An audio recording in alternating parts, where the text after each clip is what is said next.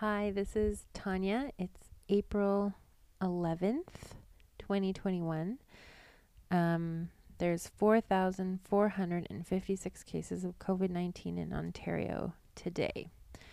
Um, but the episode you're about to hear, we actually recorded on Friday night, April 9th. Um, and I just wanted to jump in here before we start to say that I made two factual errors that I want to correct before you listen. So, the first is that when we talk about the number of patients in the intensive care unit, um, we say we're talking about all the patients in the intensive care unit, but actually the numbers we're talking about are just the COVID patients. So today's Sunday, the latest number we've heard is 605 COVID patients in the ICU. And on Friday, that was probably a good 100 patients less than that. And by the time you listen to this, it'll probably be 100 patients more. Um, it's a very fast moving situation. And the other thing I need to correct was um, we talk about a press conference that Steini Brown, the head of Ontario Science Table, gave um, a while ago, where a reporter asked him a great question. And we say that that presentation was March 11th and that it was his fourth or fifth presentation. But actually, it was February 11th and it was his second or third presentation. Um, so, without further ado, here's what we recorded on Friday. I get pretty mad in this episode, and over the last two days, nothing has happened to abate that anger at all. Uh, things have only gotten worse, but I'm trying to take solace in David Fisman's words that pandemics have beginnings, middles, and ends, and we are close to the end, but there's a large fire to go through still. So enjoy our Friday night ramblings. Friday, April 9th. a big week a big week, a big day. I think we had the in a most good way. In a not way. We had the most cases reported on a single day. On a day, yeah. I mean, the, we had 4,227 cases in Ontario reported in Ontario today. Uh, They're officially saying that's the second most reported in a single day. Compa- uh, the only higher one was 4,249 on January 8th, but they say that there were 450 of those that were actually based on a delay in reporting data from different days. Mhm. So this is the biggest day. The biggest day. Um, yeah, so so much happened this week. It felt like we were back at the beginning of the pandemic again. It started with over the Easter weekend um the provincial government the minister of education whose na- last name I still haven't learned how to pronounce Lychee, I think. Leachy? I think- Lecky? Sometimes Oh, I Lecky. call him Leech. Yeah, lucky. Yeah. Sometimes I like to call him Leech. But anyways, um they were like schools are going to remain open. Schools are going to remain open. Schools are going to remain open. Doesn't matter how but they didn't say this, but it just felt like no matter how high cases rise, they were just going to keep schools open And maybe they would have. And maybe they would have but i mean there was no there was no like the point where it becomes unsafe is this it's just like schools are staying open Yeah. which is a point of view that that people have Uh-huh. um that schools should stay open but i have to say a lot of those people are not teachers who are in the classroom who are risking their lives Mhm. um, so then on ho- oh, is holiday Monday. When did Thursday, they made the first call to do the emergency, what they called the emergency break, or what did they call it? The shutdown emergency break. They, they had this weird name. right? Not a lockdown, a shutdown, and the There was a shutdown before, and and that was on the Thursday, I think, right, bef- right Yeah. before the long weekend, and the but then when did okay? So then for schools on Sunday or Monday, I can't remember which. Peel's um, MOH canceled, closed all schools in Peel for Tuesday. On Monday, yeah, on Monday we heard He that. did that Monday, yeah, Monday. the day before. Yeah, yeah, it was the day before. They said schools weren't opening on Tuesday. In Peel, all of Peel. All of Peel, and then and so everybody was waiting for Toronto to follow Yeah. suit, yeah. which they didn't until Tuesday. Well, they did. So then that night, Eileen de Villa closed something like 20, 22 schools. So I think her, you know, her approach was let's go to places where the number, the communities where the numbers are worst, or schools where the numbers are looking bad, and so close those schools. So she closed Mhm. twenty two schools that night. And then Tuesday, And then Tuesday. she closed the rest of them. So all the kids in Toronto went to school on Tuesday. Yeah. And then we're out of school for Wednesday, Thursday, Friday. Yeah. Avery had no school Wednesday morning because they gave the teachers the whole morning to pivot. Yeah. Wild.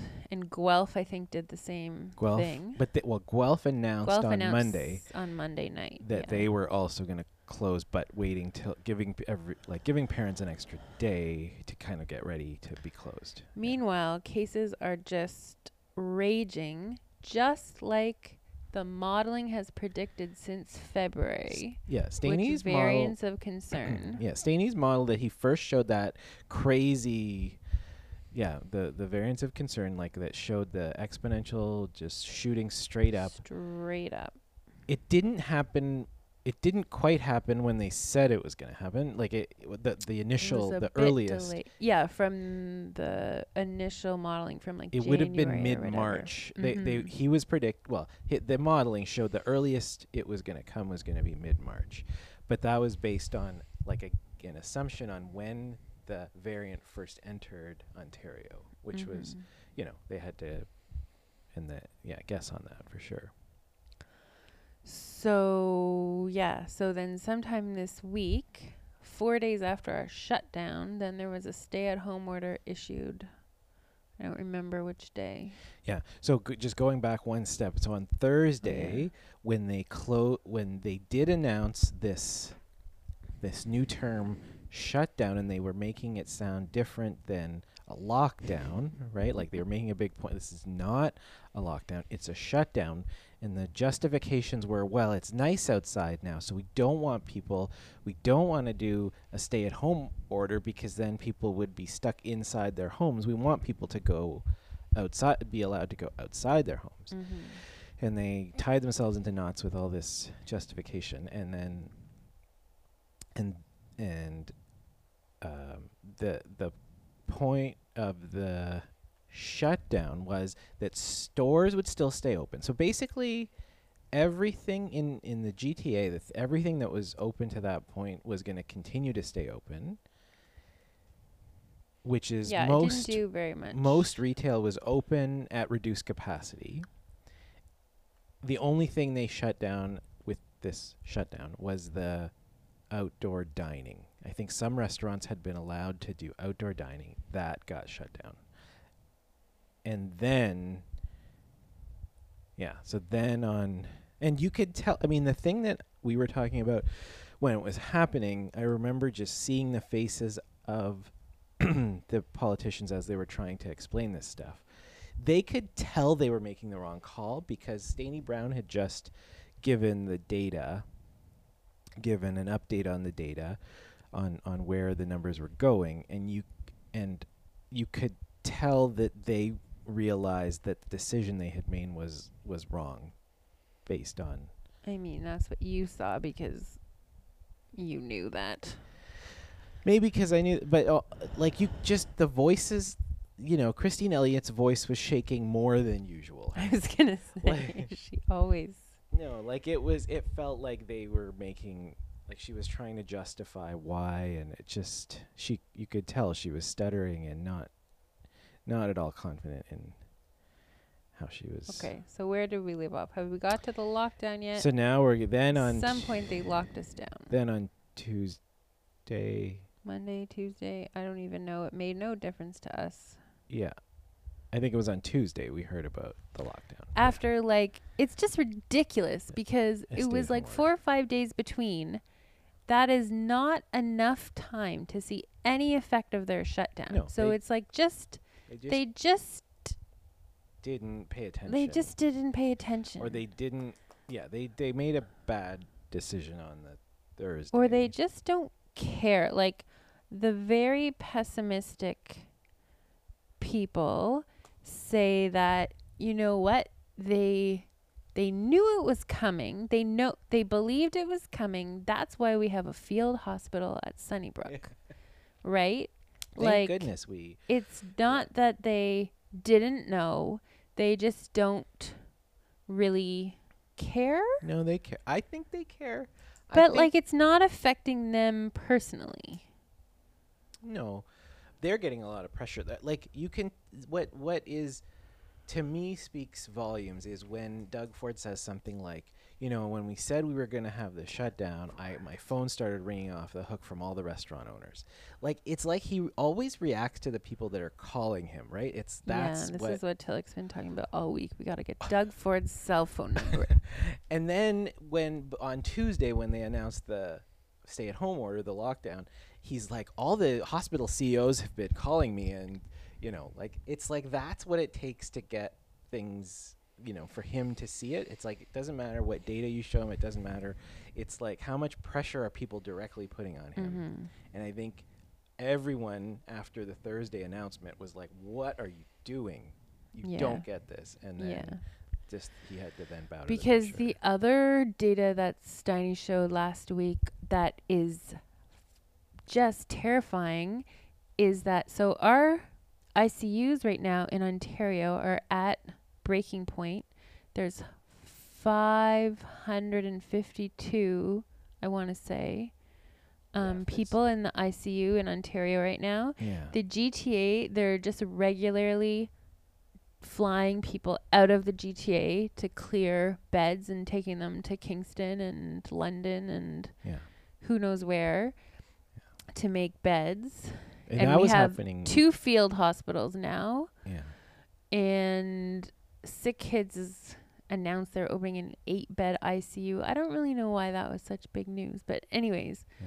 just trying to make capacity because the modeling shows that kind of regardless of what we do at this point, it's going we're going to have 800 people in Ontario ICUs. Yeah. So that, that was Steini's announcement on the Thursday, and he showed that graph, and the reporters were asking questions, and it was, I think, the most telling response from him on that. Like people were trying to understand what 800, what that meant, Mm-hmm. and someone asked like, "What does that mean?" Or like, you know, he and Steini had to like say, "Well, I don't want to sound, I don't want to speak, I don't know." He said something like he doesn't want to sound fatalistic or something like that. Mm-hmm. But this is very serious. Like if we get to that point, the healthcare system's going to have to start making Yeah. deci- tough So- decisions. And I mean, this is what we were all afraid of last March. And Yeah. somehow, after a year of learning lessons, or we were supposed to learn lessons, but we didn't, we're at that point. And now, today, they announced they're going to start canceling elective surgeries, which, of course, as we all know, many of those elective surgeries are not really elective, they're just Mhm. scheduled Mhm. but they're people in pain that Mhm. need surgery. And last night, a letter went out to all of Ontario's doctors saying that triaging is probably coming. Mhm. And if you have to decide who lives or dies, uh, you know, will keep you from being sued. Mhm. And I think they announced, or they were starting. It's like they were asking or getting people prepared to shift, like to actually send healthcare workers from certain regions to hotspot areas because Mhm. there's going to be a shortage. I mean, this is what a lot of the Mhm. doctors have been crying about. Like, yes, you can set up field hospitals, but who's going to staff Who's going to them? staff them? So they're Yeah. now they're like, oh, I guess we need to like. There's going to have to be healthcare workers being shipped in to Toronto and to other hotspots just to support. So the reason that I wanted to do a podcast tonight, even though we're barely prepared and I'm exhausted and I want to go to bed, is because I read this article in the Atlantic this week that was called "How Are We Going to Remember? How Will We Remember the Pandemic?" Mm. And it just reminded me. w- I mean, one, why we started this podcast in the first place to keep a record of everything that's happening and how we felt and how it felt at the time. And two, like our memories are malleable. Yeah. And every time we open them up and access them, they can change. And so we Already we gotta get this stuff down. I can barely remember what happened I know last it's Thursday. true. This week has gone very fast, and um, oh, there's so many more things. Okay, so the other things that are happening right now, big news. Um, so Canada is about to overtake the U.S. in per capita cases. Huh, really? Did you know that? No. It's Like not good news. like overall cases? per capita. Yeah, per but not yeah, over but like s- cumulative cases per capita.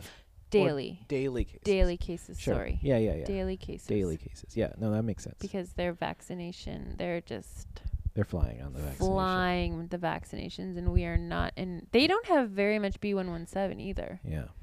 whereas we have a ton. And that's what's killing us in Ontario right now. In BC, it's P1, which Mm. is even worse scarier, potentially. Yeah. more deadly. Um, and the other thing I've seen a lot this week with all the talk of stopping schools or not stopping schools, the Ontario government, especially, and some other healthcare workers too, often try to say that school environments are not a significant source of spread. And like, uh, I no, I don't think that that is true. I've seen a, a few graphs this week that are just eye poppingly obvious. Mhm. So one is like before schools open, you can see a graph of COVID cases by age. And the under 20, under 10 group is like at the bottom of the graph. Mhm. And then cases rise. Well, no, as cases rise, schools open, cases rise, the younger age groups peak first Mhm. ahead of the older age groups Mhm. and then overtake them all. Mhm. Like you have these S curves and the younger kids just boom outpace them all. Yeah. And then you have the fact that a lot of data that has been reported is using like the wrong denominator for kids in school. Like it's like how many kids or educators get sick, how many kids are in Oh the yeah. system, right? Like you're counting kids that are at home a lot of the time. Yeah. Like kids in virtual learning, kids in schools that are closed, like it's mm-hmm. the wrong denominator. And when you take the denominator out, so there's a new guy I'm following on Twitter, Mhm. um, Diego somebody, he's an epidemiologist at Sick Kids. And so he's been making these graphs like with the proper denominator Mhm. and he posted one today. Of course, I can't. Oh, I'm looking on the wrong social media. Um, he posted one today that basically showed the per capita cases in school Mhm. are double that of the community. Wow. Like Yeah. if you use the proper denominator. Yeah. Yeah. Yeah. So I feel like if people are trying to claim, I mean, I think there's maybe a case to be made that to keep schools open anyways, but Yeah. then you need to the teachers need to have N95s. You need to have Yeah. air filters in every Well, the question is is there spread in like- schools? So far we've been led to believe and everyone all the politicians will still tell you schools, Schools are are safe safe. based They're on not. I mean that's the other crazy lying with statistics thing that the the statement that Lech Lecky and Ford have been parroting Never is gonna know his name. Is like 99% of students what was I don't even know the Don't exact have number COVID. don't have covid but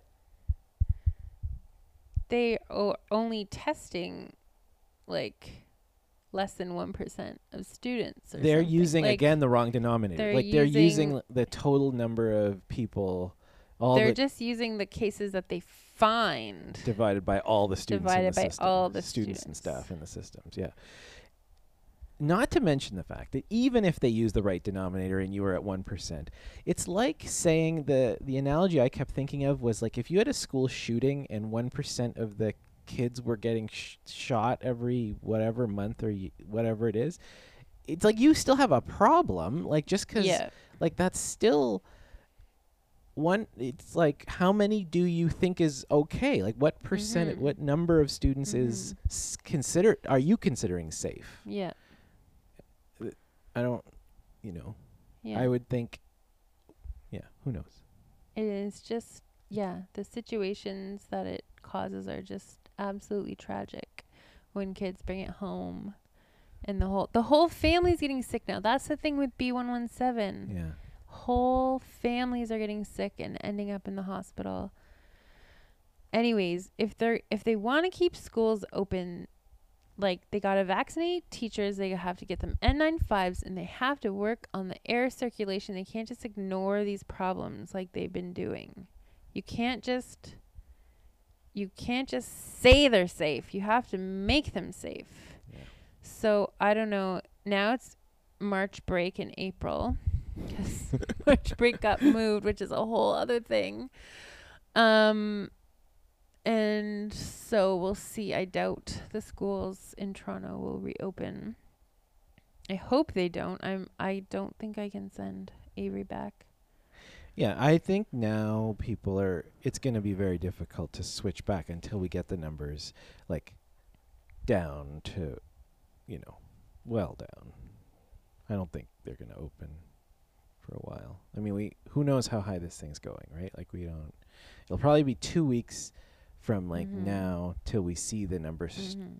before it Yeah, because this kind of lockdown worked on the old virus, but it only just worked. We only ever got our R value down to like 0.9 yeah or 0.8. yeah that's true We never crushed it. True. And like we have to do the equivalent to crush B117. I think we have to do the equivalent of getting the old COVID down to 0.7, yeah. which was very hard. Eh, I mean the summer is coming too though so we might start to see seasonal, more effect in? outdoor stuff. But outdoors, everybody remember to wear your masks outside if you can't distance because, yeah, it is just so much more contagious now. Yeah. So you have to be outside and distancing. Outside is not enough on its own. Yeah, it is. I mean that there's there's the weather's going to be- get better and the vaccine. The number of people with the first shot of the vaccine is going up quick. Yeah, know, quickly. It's at like twenty percent now or something. Yeah, it's not. It's getting there. We're getting. We're gonna every week will be. I don't know how many are we doing like a hundred thousand a day now for Yeah. three days in a row. I was one of those. Yeah. Right. So that's the other I got my news. vaccine Basic- on Wednesday. Is it true? Like, so almost everyone in our families. Well, my mom and dad have got the first shot. I've got it. You've got it. Your mom My mom, my dad doesn't. Your dad hasn't gotten it yet. You're, yeah. So it's A like lot a of lot of people family. are getting it But now. the vaccine rollout is so it's not equitable at all. It's so regional. So the way that I got my vaccine was because I'm a p- essential caregiver for our son Caden, who falls into the highest risk category laid out by the provincial government. Now, the provincial government has not yet opened um, vaccine registration up to that group, but UHN did a pre-registration for people who are like in their catchment area or patients at the hospital. And so we're in the catchment area or like arguably in the catchment area, but I signed up anyways cuz I thought we were. And then they just sent me an email like a week later saying you if you can come these 3 days you can sign up for an appointment. And so I did. But it's like I can't get the same appointment for Caden's nanny because she doesn't live in the catchment area. It's like very regional. And I also found out they're doing a lot of reporting on vaccination rates by postal code. And so we our postal code is the third highest rate of vaccination in I want to say the city. Hmm. And but like one of the least hardest hit areas of COVID. Mhm. And then the flip is also true. If you go to the hardest hit areas, you have the lowest vaccination rates. Yeah. So in our neighborhood, there's like 20 percent of peop- 20% of people are vaccinated. Yeah. You go up to Etobicoke, you're at like 5%. Yeah. So they're working. One of the things they announced this week is that they're going to work to change that. They're going to have pop up clinics going that are going to vaccinate anyone over 18 in those areas. Anyone over 50 already in those areas can sign up for a vaccine. But um, some people are complaining that Doug Ford does a lot of policy by press conference. And like he just announces these things at the pulpit without a plan in place, without like a way things are going to roll out, without the systems ready. Mhm. And people just get confused and they start yelling at people. And it's just, Yeah. it's a freaking mess, even when they're doing the right thing. And I mean, it came from Steini Brown again on Thursday. Showed that graph where he showed the places that, or he, I'm not sure if he showed the graph or if he set, just stated this fact that the places with the highest need aren't getting the highest vaccine vaccination rates. Like it's Mhm. it's flipped. Yeah, that data was just released. And what was the ridiculous thing that they said when they started the lockdown about how like they didn't know this was going to come or something? Like Oh yeah, the answers, the justification for why they changed course so quickly. So they, lo- you know, the Thursday shutdown, and then the Tuesday stay-at-home order. Like that's whatever number of days. Ha- why did that happen? The justification was, well, we didn't see a change, and so we thought we had to put in the stay-at-home order and then they got a question from the media. But isn't it impossible for you to have seen a change over that short a period? Wouldn't you need at least two weeks to see a change? And then they bumbled around for Blah, an blah, answer, blah. and it was something like, "Well, right, we saw the line still going just as steeply up, and so it was." But didn't they also say something like they couldn't have foreseen this or I don't know. they didn't Yeah. know that ICU cases were going to get hit 500?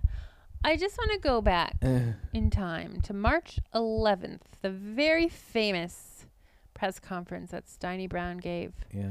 where John McGrath, the reporter, asked him afterwards. He said, "He said you just presented this modeling, like showing that the variants of concern are coming, and if we don't take drastic action, they're gonna overwhelm us." I'm paraphrasing, and we're not doing any of that. So are we just like? Am I missing something, or are we just walking into a disaster? And Steini Brown said, "No, no, you're not missing anything. uh, yeah, there's uh, there's decisions uh to be made in politics, and uh, but no, you're not you're not missing anything." that was March 11th. That was at least the fourth modeling presentation that he had given over the past few months that showed the same frickin' thing. yeah. David Williams sitting right beside him at the table every single time. Yeah. And then they claim that, like, somehow they didn't know or they couldn't foresee. And yeah. And they just refuse yeah. Well, to on give Thursday. paid sick days. Oh yeah, the paid sick day thing. Yeah, they they're just yeah. It's insane. People are going to work. Workplaces, as far as anybody can tell from the lack of contact tracing that we have, yeah. workplaces are the source of, uh, for sure, the biggest outbreaks, Well, if not the most cases. Yeah. On Thursday, this was the th- so Ford was trying to say like he, you can you could Okay. tell from the way he was talking about this that he believed the reason for the problem was people like people not listening to the public health Mhm. rules, like people being out The and problem about. being the explosion of cases. Yeah, yeah. The It's problem because being the people are not being responsible. And like he goes people out, are going like, to "Well, the I malls that we've left open. I can see that was on Tuesday, but even on Thursday he was saying like I drive around and I see all these people out and about. Come on, people, you need to do better. Like people are allowed to be out and about. And then this is where I love what Michael Warner, the critical care. What's what's his role exactly? He's, a- the head of the critical care unit, at Michael Garron. Yeah. he started sharing stories of the patients that he was seeing Yes, with their permission. with their permission, but giving a first of all showing how much more insidious this this vari- these variants are, like how the whole family is like coming in and they're getting split up. Like one person's going to this place, one person's going to this, Mhm. place, and like how there many of them are essential workers. They're all essential. they're they're all es- yeah like highlighting how many of them are essential workers and not that it's like they have they were They told to go, to, go work. to work they sick. were they were told to go to work or sick or ha- during an outbreak. right one of them was that factory where there was an outbreak on a different shift and then that someone on the other shift they were told to still go in and then the person working at the factory got it and gave it to someone gave it to a spouse and their kids. One of the parents died as a result. Yeah like just horrible it's just stories. absolute tragedy that is a completely preventable and b being foisted upon vulnerable people by the rich and powerful. Yeah. Like the rich and powerful are the only ones with the tools to stop this. The, i cannot believe i am so mad. I cannot believe that david williams the chief medical officer thinks that public health public health is borne by the individual. Yeah. That is the complete opposite ethos of public health. Yeah. It is not an individual thing it's a collective thing. Yeah. That's that's that's the whole that's the whole basis and especially in a pandemic. Going back to the th- the John McGrath. So he asked the follow up on Thursday to Steini Brown, and he said something like, "So you pointed, you told us this was coming, right?" John McGrath asked Steini Brown, like, Mhm. "So like way back in March, you told us that this was coming." He asked something like, are you does- angry does this make you angry or frustrated or upset? Uh, Yeah, maybe it was. Does this make you angry? And Steini Brown took a breath, like he had to like pause and collect his himself, Mhm. and he said no, but I'm hoping it will. What he, I think he was trying to say is, I hope now they get it, but yeah then then he, the follow-up question from John McGrath was to David Williams and he said Dr. Williams this is a failure you were Mhm. warned about this D- did is was it but the government didn't do anything so whose failure is this was it that the information you were giving the government or was it the government not listening to the information you gave them whose failure is this and Williams just didn't get it. Like he doesn't like he said, I disagree that this is a failure.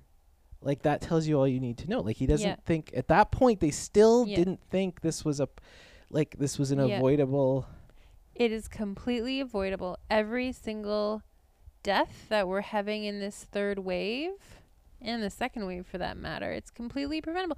It's just like the long-term care homes the first time around. Like it's just a failure of policy. They're not doing anything to protect vulnerable people. Yeah. they're protecting profits. They're keeping workplaces opening. They're keeping the dividends flowing. They're they're Mhm. protecting profits not people. And doug ford had the fucking nerve to get up and chastise people for asking for paid sick days the other day and accuse people of playing politics Mhm. asking for paid sick days because there's a like a more of a long-term sickness benefit that the federal government provides, which is not at all the same thing as being able to take off day off work and not have an interruption in your paycheck. yeah. The gall of that man. So, future self listening to this podcast, remember this was all preventable. It was all politics. It is a failure. And Steini Brown must be frickin' furious. Oh, I'm sure the whole He's science table. Yeah, I'm sure the whole science table is is like losing it. So, oh yeah, I forgot the other thing about that article from the Atlantic about how we'll remember Mhm. this. It's like I felt so futile. Everything has felt futile. I felt so incompetent the last month watching this all unfold. It's like someone on Twitter said it's like watching a slow motion car crash yeah. and you're just watching it from your window and there's not anything you can do to stop it.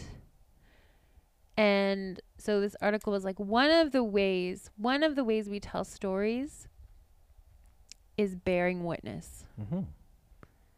And so Yeah. that's what we're doing. We can't do anything, we can't affect the outcome from our living room, but we can bear witness I don't think that's and we can be angry on behalf of the people that are suffering these preventable losses. hmm Well, for sure, I think that's a ro- important role.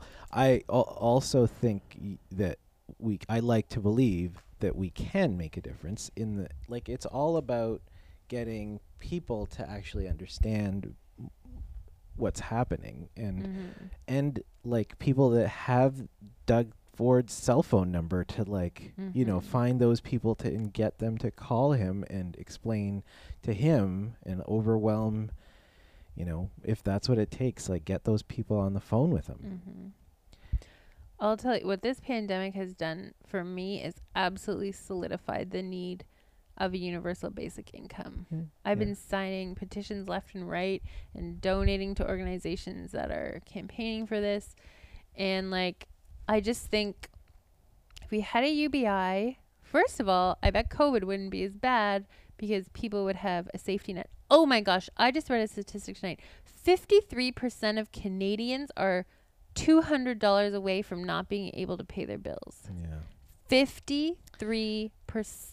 And so the yeah the one the one of the podcasts i listened to the uh uh pivot the one with um scott galloway and kara, Kara swisher they always talk about like they always point out that all the money goes to the you know small businesses. There's a lot of discussion about small businesses and yes they're important to the economy but they also represent Doug Ford very- small businesses are his family. they're like the top whatever 1 or 2% like the people that run these businesses yes their businesses are going to be hurting and yes a lot of the businesses will go out of business but they the people involved at the owners are not they are wealthy people for the most part and they're they're not going to be personally harmed by this some of their staff will be but what we should be doing they the scott and kara what they always say is like we should protect the people not the Mhm. businesses Yeah. let the businesses go under new businesses will come up once this is all over like new Mhm. restaurants will open it but it's we need to protect the people we why why Mhm. aren't we doing more yeah, people need to not be have be evicted by the police. yeah Single father with two young kids were evicted by Toronto police the other week. yeah i heard Caught that on video. yeah Like, yeah yeah, we need to protect the people. That's right. protect the people not businesses that's And I think a universal basic income Yeah. would be a very good way to do that. MMT, protect everybody. And I feel like that monetary would theory. have to create better working conditions for people mm. because people would have more power to say no. I am not going to work that shitty dangerous job yeah because I Yeah. don't need it to feed my family. yeah i don't need it that bad that's right Yeah. i'll find something better Yeah. Like give me some safety equipment, give me a safe place to work and then I'll then we can talk. Yeah. One other thing we didn't talk about the other thing. So Caden, we had Yeah, our so- second COVID right. scare. The other reason that this week was ridiculous was our own personal reasons. Yeah. Yeah, so Sunday was Easter Sunday. Easter Sunday, we were in the car in the halfway. car, halfway to my mom's house. We were gonna have Easter with her because she's she's vaccinated and she does childcare for us. So Yeah. we're already linked. So yeah, we're gonna have go to grandma's, which we haven't done in months and months and months, and do an Easter egg hunt. And halfway there, we got a phone call saying that Caden had been exposed to a person with COVID nineteen, and we had to, and he had to isolate. So the interesting thing about that phone call is it did not come from Toronto Public Health because Toronto Public Health is not doing any contact tracing. Mhm. It came from the Toronto Central LHIN, which is like the regional healthcare provider. They provide our night nursing. So it was one of our night nurses. So that's why they knew and they were calling us. So then we had to turn around and just come home Mhm. and like Avery Avery will never admit to being disappointed about anything Yeah. but he clearly was. I remember Yeah. him saying, "We're we should never go anywhere again." It's like Yeah. so it might not happen. It was just it was just like a huge shock. We went to get tested. We were negative. There's still a couple more days of isolation. We should probably get Caden tested one more time. we should get Caden tested one more time. Although we don't have to. It's not in the rules, but No, it's just for our peace of mind. It yeah. I mean, the weird thing was like he was actually, you know, randomly every once in a while he starts like Yeah, he also seemed off. he like was we were kind of wondering why is this happening? Why is this happening? extra wet all the time, like Yeah. just. So yeah, off baseline. yeah. So I think we were what I w- we were fifty. I was 50-50. Like I was like he could really be starting to Mhm. get COVID or something, and then so we started wearing masks for. So the yeah once we heard and then we got home. Yeah, You and I started wearing masks around Caden which and then was, washing would have probably been futile anyways. but Probably, we but did that. it was worth a couple try. days. But it, then we got the test result the day after we got the test done, so and it was negative, so that was good. I had my first nose. What's it called? N- na- nasal. Oh, NP swab. NP swab. It's not as bad as people say it is. It just it Well, tickled. That wasn't as bad as the one that I had the first time. Yeah, so maybe it depends on who does it Mm-hmm. or how they choose to do it. But they just did five little swirls in each nostril, and it didn't. Yeah, I, I it's uncomfortable. My eyes watered, but it was it was yeah, not painful. doing five seconds in each nostril is much better to the ten seconds in Right. one nostril. right. That really hurt. Yeah. We did a lower nasal swab for Caden. Which he still hated. He still hated that, yeah. but he survived. Yeah, so we've just been in the house all week. Oh yeah, and then so we told our nanny not to come. Like she's like there's degrees of essential, right? She's essential to us, but we can get by with one week. And we don't have proper PPE for her. Like we do our best. We have like the best consumer grade mask you can get and she wears goggles and like we do our best, but we don't have access to N95s like our nurses do. Mhm. So the night nurses come. They they are wearing the N95s um, overnight while Caden's in quarantine. But our nanny, we can't give her that Mhm. same protection. So we just told her to stay home. So we were just doing everything by ourselves. And then Avery, we're like, oh, Avery, you don't have any school this week. You get to Mhm. stay home because he wouldn't pass screening. And then Tuesday they cancel school. So we're Mhm. like, oh, Avery, you Mhm. do have to go to school now. Which he was okay with. It seemed like it's uh it's online. he only had three days of school this week. Yeah. then Oh, no, we didn't even go Wednesday 'cause we couldn't get the stuff to work. Right. Yeah. Anyways, we just we just made it through to the end of the week, Mhm. and now our nurse is going to be here in five minutes. Okay. Yeah. I guess we did it. Any jokes? Jokes? I don't have a joke, but I guess I have joke homework for people to homework. do if they're listening to this. So. Uh, Julie Nolke is Oh, a yeah. YouTuber, and a year ago she did um, visiting myself or whatever. So it was April in April 2020. She did a video where she visited herself in January of 2020. mhm. It was really cagey about all the crazy stuff that was going on. So now she did a one year fall, and she did a couple subsequent, but now she did like a one year anniversary where she did April 2021 Julie Mhm. goes back to visit January 2020 Julie. Mhm. And it is very funny. Mm.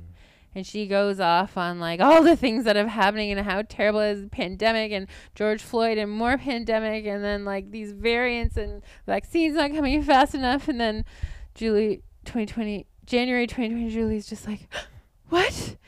And then future Julie's like, "Oh, that's a movie. Yeah, that's the plot of a movie that's coming out." It's like, "Oh, thank God." Couldn't be real life. Yeah. That would be too much. Yeah. So yeah, watch those she's- videos. She's They're very good. hilarious. Mm-hmm. All right. Okay, hope we got it all down. I think we did it. Good night. How will we remember the pandemic? This is how. Yeah, this is how. Good night. Good night.